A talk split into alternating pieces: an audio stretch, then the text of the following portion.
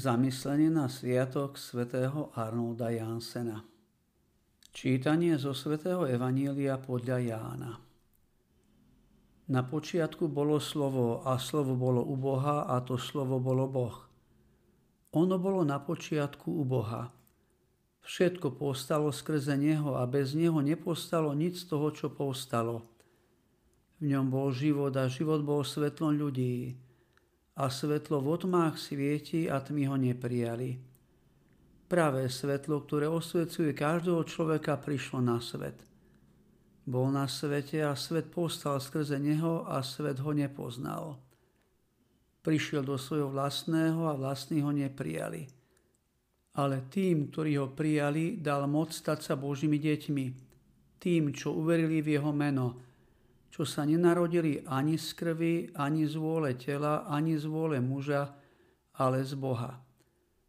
A slovo sa telom stalo a prebývalo medzi nami.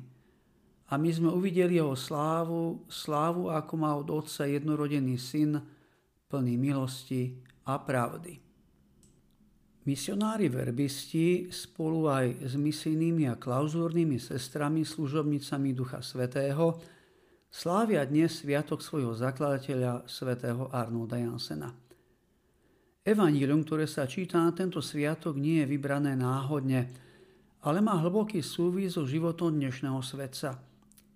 Je to prológ Jánovho evanjelia, ktoré Arnold už ako malý chlapec počúval nielen v kostole, keď sa čítalo na Vianoce, ale aj doma vo svojej rodine.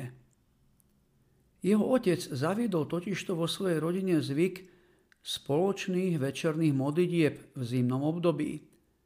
Každý večer sa rodičia s deťmi modlili ruženec a potom otec s výrazným pohnutím hlasu prednášal prológ Jánovho evanjelia.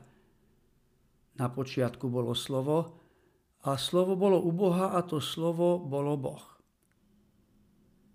Jeden z Arnoldových bratov rozpráva o niekoľko rokov neskôr.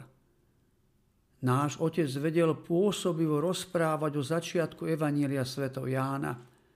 Hovoril, že má najväčšiu moc zo všetkých modlitieb. Keď bola silná búrka, zapálila sa hromničná svieca a otec sa prológ modlil na kolenách.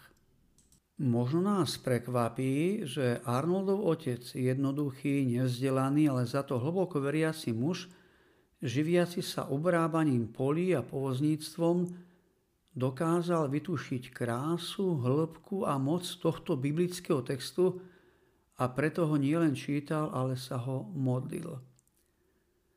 Keď Arnold neskôr založil svoje prvé reholné spoločenstvo, nazval ho Spoločnosť Božieho slova. Chcel, aby ho misionári ohlasovali celému svetu Ježiša Krista, Božie slovo od večnosti, ktoré sa po plnosti času stalo telom a prebývalo medzi nami. Denne počúvame veľké množstvo slov a sme nimi priam zahltení. Je však iba jedno jediné slovo s veľkým S, ktoré potrebuje počuť každý človek. Je to sám Ježiš Kristus. Je nám svätý Arnold vyprosiť dnes milosť, aby sa aj v nás rodila túžba denne načúvať jedinému a pravému slovu, Ježišovi Kristovi. Lebo iba v ňom je život, po ktorom túžime a spása, ktorú očakávame. Môžem si položiť otázky. Je aj pre mňa Ježiš Kristus slovom, ktoré viem denne zachytiť, s ktorým sa denne stretávam a ktorému načúvam? Dnes sa pomodlím za požehnanie úsilí všetkých misionárov a misijných sestier.